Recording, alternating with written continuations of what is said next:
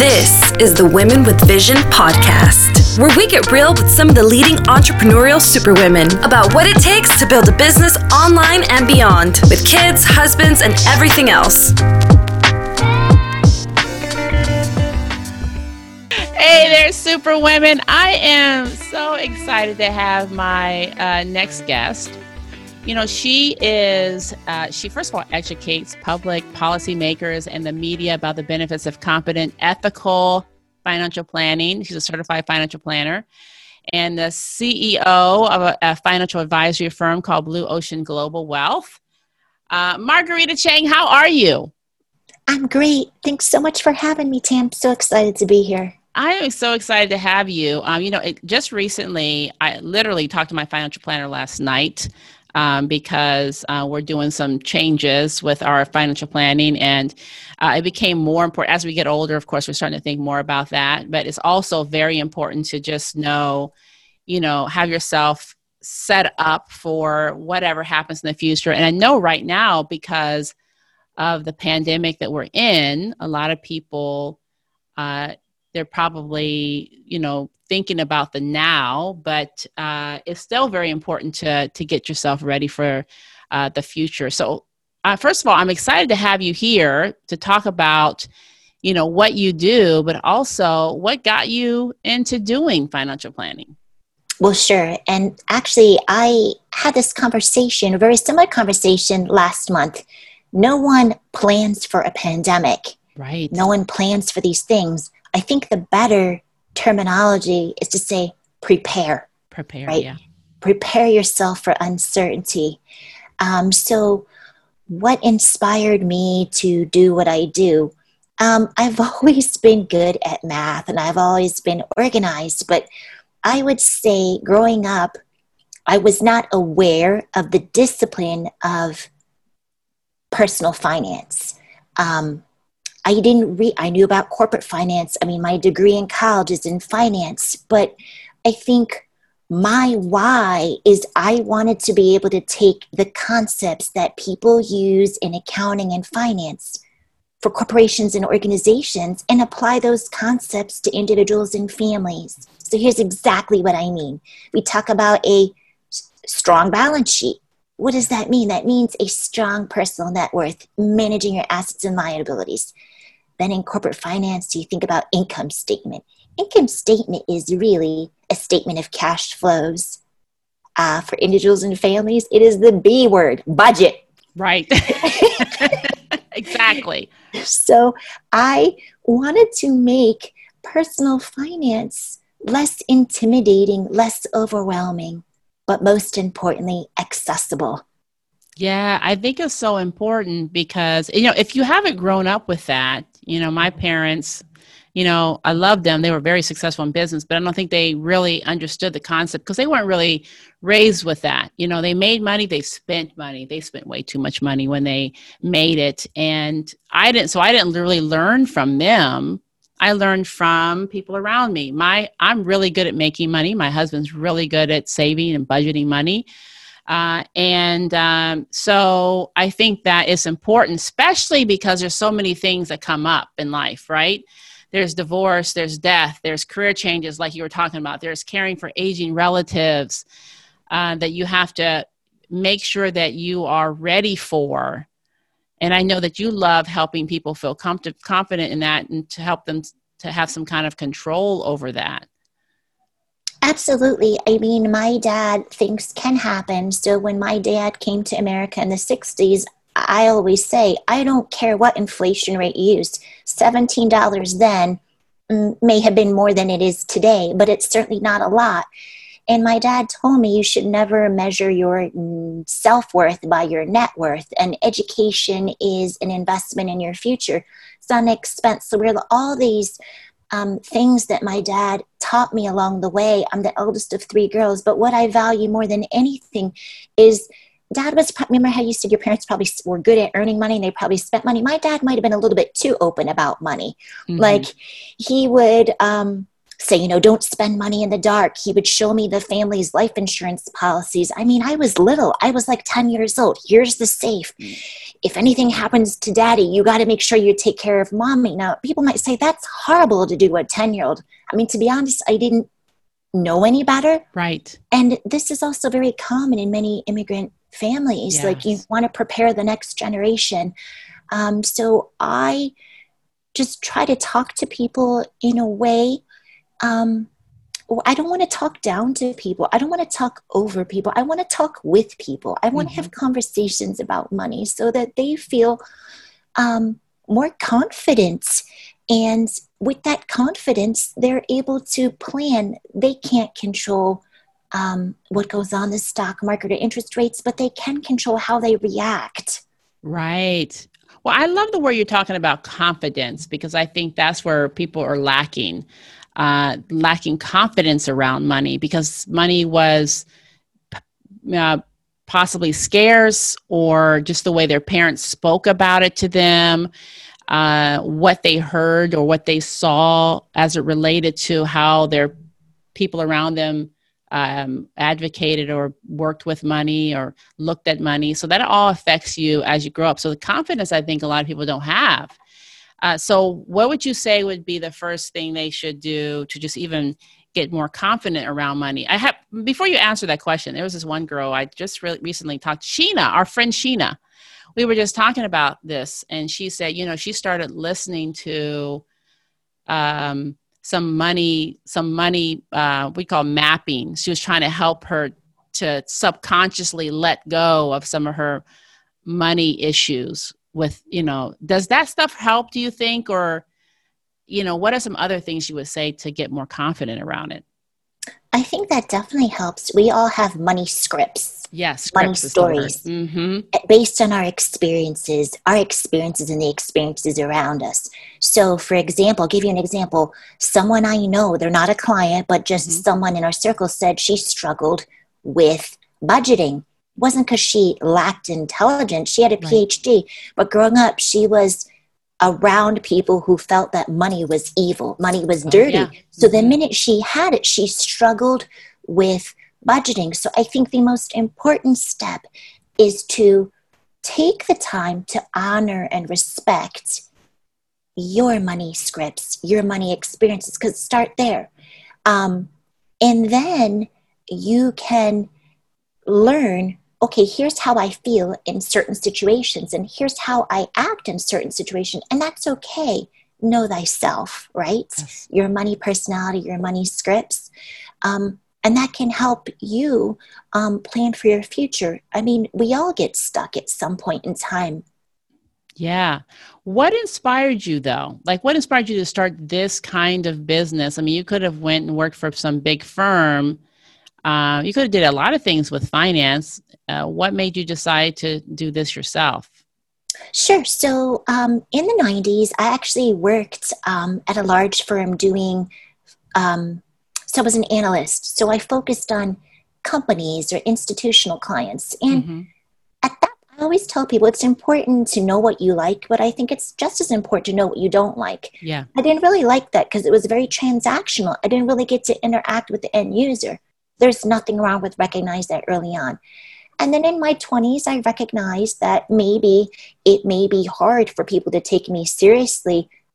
I can say this like what in the world do you know about retirement you haven't lived life so i knew there were things that i had to work on for myself and my family so helping my husband with student loans credit card debt bought a house mm-hmm. um, had kids i felt like i had lived life and then at that point in time i decided that i was going to prepare um, and enter the profession the financial advice profession i worked at a large firm for 14 years but then I decided that I wanted to have my own firm um, because I felt, and I still feel to this day, that there is a distinction between portfolio management and financial advice. Yes, some part financial advice is about investments and portfolio management, but there's also financial advice independent of that. Mm-hmm. Well, what do you mean? Interest rates are low, Rita. Should I refinance my house? what's the best way to spend uh, pay my student loans um, how do i pay for college um, how much life insurance do I need? These don't necessarily involve investments, but these are very important financial decisions. And right. so I decided that I wanted to um, serve my clients in this way and build a firm that focused on planning first, a people first, then planning, and then the portfolio. Because all too often, I, I, I kid you not, uh, I have heard from clients that sometimes when they meet with someone for first time, that per that representative will bring transfer paperwork to the first meeting. And I'm thinking, how can you do that? You don't even know the person. You right. haven't even had a conversation to learn about their goals and priorities. So I wanted to create the experience that I thought would resonate um, with women. Mm-hmm. Uh, women are more relationship. It's not just about their money, but the why behind the money. Yeah, that's. Uh, I love it. I love it. What What has been your biggest obstacle um, at, that, as you go through your journey of being an entrepreneur, female entrepreneur, and then how have you worked through that? Sure. So early on, when I mentioned I always felt there should be a distinction between financial advice and portfolio and investment advice, some people would say, well, that's great, Rita, but you're not going to make any money. You're not going to be successful if you work with people under 50 because nobody under 50 has any money and people can get advice for free. Um, there were a lot of naysayers, and they can be right, and I can be right. Um, we are both right because mm-hmm. for the people that they are serving, that may not resonate but there are many people. I, I, this is a glass half full. Um, this is the um, optimist. This is seeing opportunity. That there's a lot of people who have not sought help for a variety of reasons, and this approach may resonate with them more. And so I would say early on it was skepticism and negativity. Mm-hmm. Um, but as we've seen, um, the first so I became a planner June 2nd, 99. By the time it was 2008, I experienced four crises in my career. And I can say during that time, um, you know, no one fired me, no one had to go back to work. Mm-hmm. And the financial planning gave the clients the confidence to know that they still could accomplish what was important to them. Got you. Now, what do you mean by crises? You had experienced crises, four crises. What is that? Sure. So, first, the tech bubble burst. Then yep. it was 9 11. Then it was Enron. And then it was the global financial yep. crisis. So, yes, I mean, I should say our financial markets experienced four crises, but as a financial planner, I experienced these four crises, right. or I should say we, myself and my clients. But we do know we did not plan for these crises, but we prepared for uncertainty. So they were able to still retire. No one had to go back to work. Um, the one thing I'm very clear is I cannot guarantee that someone's kid is going to be admitted to their school of choice. But I can assure you that if we financially planned for them to be able to attend their school of choice that they that parents could afford that. Yes yes i love it. So let's do a little switch over because i know that there's a there's so many women asian women just women in general are looking at you as a, a leader looking at you as a you know you're a boss you have your own business. Um, what is some of the things that uh, you had to overcome you know your in your own self with your own um, uh, learning of your what you're capable of doing because i know that going into business you know married with kids it's not always easy so tell me a little bit about that Sure. Well, the first question when you said about obstacles, I did have to overcome a lot of skepticism for mm-hmm. sure. Yeah. Um, I think another obstacle that I had to overcome, and I have no problem sharing it, is when I entered the business. Um, I had a three year old, and my son actually hadn't even turned one. So people mm-hmm. did say to me, they're like, what are you going to do with those kids? Oh, yeah. And I was horrified. Like, I didn't cry, talk back, or melt down. At first, I, I just paused because I was like, wait a moment. Is that what they really said? And then I was calm because that's who I am.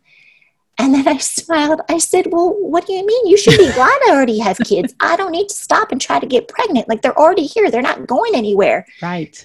So I did have to overcome that. I think this is a podcast for every woman, but particularly for Asian women, the other thing that I had to overcome is, you know, I had to overcome stereotypes and it could be implicit, it could even be explicit bias of what a financial planner is, mm-hmm. what one looks like, what one sounds like, and how one acts. Right. I was told that I wasn't going to be successful because I was a horrible salesperson. To my face, you know, Rita, um, you are technically sharp, but you are a lousy financial planner. You spend too much time listening and building relationships. You don't know how to sell. Now, the reason why I probably didn't know how to sell is I didn't want to be perceived as that gal or that guy as being pushy. Right. But I realized that clients, um, they do business with people they like. They like. And trust. Mm-hmm. And if you want people to trust you, you need to take the time to listen. So these are things that you know, I had to overcome. Um, and surprisingly enough, many of my clients actually helped me overcome this because they said one of the reasons why you like us, we like working with you, Rita, is you're not pushy. It's not your agenda. You make it all about us. Right. It's our agenda. And to me, that really helped me a lot. And even when I felt like maybe, I mean, I'm going to say there were times when I think, you know what? maybe I'm not cut out for this business. But then I thought about all the clients that chose to work with me. Yeah. And it wasn't that I was a martyr. I was like, I need to be successful because I want to prove to myself. It's true, I don't need to prove anything to others because I work for my clients, but I am on a mission to prove that I can be me and I can do right by people and I can be successful. They're not mutually exclusive. I love that. I love that. And that's such a great lesson, I think, that people, I mean, I had to come to that as well. I think that no matter what, you have to realize that you can be you. You can be successful. You don't have to become something else or, or, you know, define yourself by someone else's definition of what this thing is. Uh, and you've proved it you've proved it, which is great. Thank you. I mean, it's it's ongoing, um, but I think it also goes back to your why. So even when what is it? Uh, when times get tough, you just keep going. Yes. And I right. go back to my why. My why is to help people um, gain clarity, confidence, and control over their financial lives to become more financially confident and, and resilient. Right. Right. Well, is it always, I mean, do you sometimes still feel that, you know, oh gosh, this is, you know, this is tough. Maybe I should think of something else. How do you stay motivated? You know, I know you mentioned about your why, but is there some kind of morning ritual that you do or some kind of thing that keeps you in the game?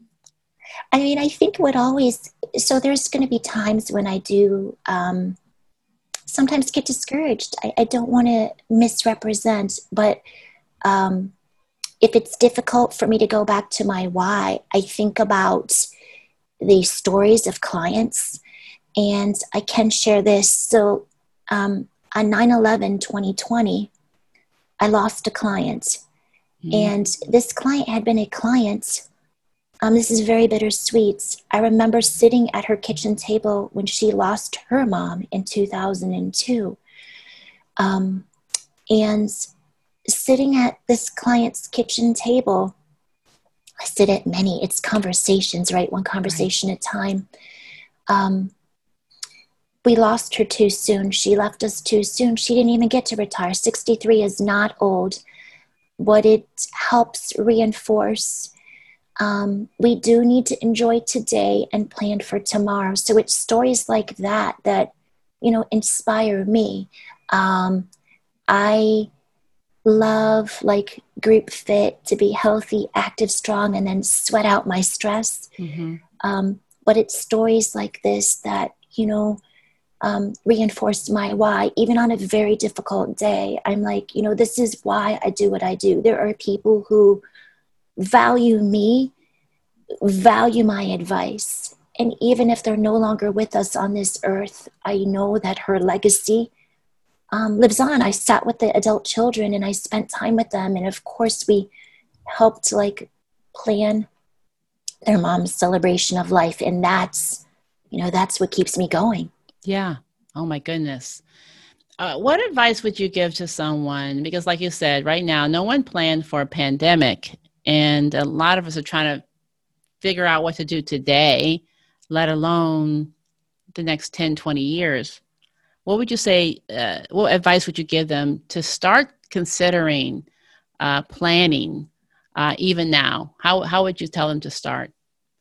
Well, sure. I mean, I know it is overwhelming. I, mean, first, I just definitely want to acknowledge is how can you be thinking about one, three, five, ten, twenty years when you're like, oh my gosh, I'm an entrepreneur and I'm just trying to, you know, worry about today and stay in business today. So, first, I, I mean, I want to acknowledge that's normal. Second, I think it's certainly okay to share your concerns and fears with others. You're not alone. You're not complaining. You're, you're sharing. Um, and then I would Third, I would say it's okay to ask for help. I think this is really important because sometimes, I mean, we are superwomen. We, we, we, we can do, we think we can do it all because we do do a lot. Right. We do do it all. Mm-hmm. But I think it's certainly okay to ask for help. And asking for help is not a sign of weakness. Right. It's actually a sign of courage, right? You mm-hmm. know, if I'm asking you for help, Tam, it means that I trust you, right? I'm putting my trust and confidence. If someone confides in me, that's a blessing. That, and so um, I'll take it a step further. So, some if you're confiding in someone, that means that someone has put trust in you. You may not be able to help them at that moment, but right. even listening to someone can make someone feel better, and then you can direct them to resources or or help them. Um, I mean, I, I can give an example. So when the pandemic really hit and the world shut down um, in March, um, some people did experience job loss, loss of income. Mm-hmm. I am not an expert in unemployment benefits. I know a lot about them, but I'm not an expert. My clients don't expect me to be an expert. They're frustrated that the website's shut down. They're not displacing their anger. I'm listening. And you know what? I encouraged them to log in at another time. I assured them that I would help them. And fast forward two months later, they were able to get into the site, submit everything, and the benefits were paid retroactively. So, what is very important about this example is I didn't need to know the answer. I didn't need to know how to fix the website that crashed. Right but I took the time to listen to what the pain that someone was experiencing, let them know that I was going to be there for them, and then they were able to resolve the issue.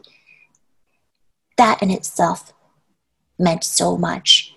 And people love to know that they're able to help someone. It's the greatest feeling. I love that. Where can we find you? I know there's going to be a lot of people who's going to like, oh my God, I love this girl. so you can find me. You can go to blueoceanglobalwealth.com. Um, you'll see my website, and then I have the social media links. I'm also on Twitter at blueoceangw, and then on LinkedIn, Margarita Che. Wow, this is amazing. I know you also have a book. Uh, did you do just do a book recently? How how invest how, how to invest my money or something like that? Oh, yes. So I participated in this project where different financial advisors mm. we each wrote a chapter about how we invest our money. So, yes, and that is on Amazon. So um, you can see how many of us, um, because remember, money is very personal, finance is personal. You can see how we go about um, investing our money and money decisions. I love it. Well, Margarita, thank you so much for being here. And I cannot wait to get to know you more and do some more things. I know we have a big project coming up as well. So thank you so much for being here. Thank you so much for having me. It was awesome.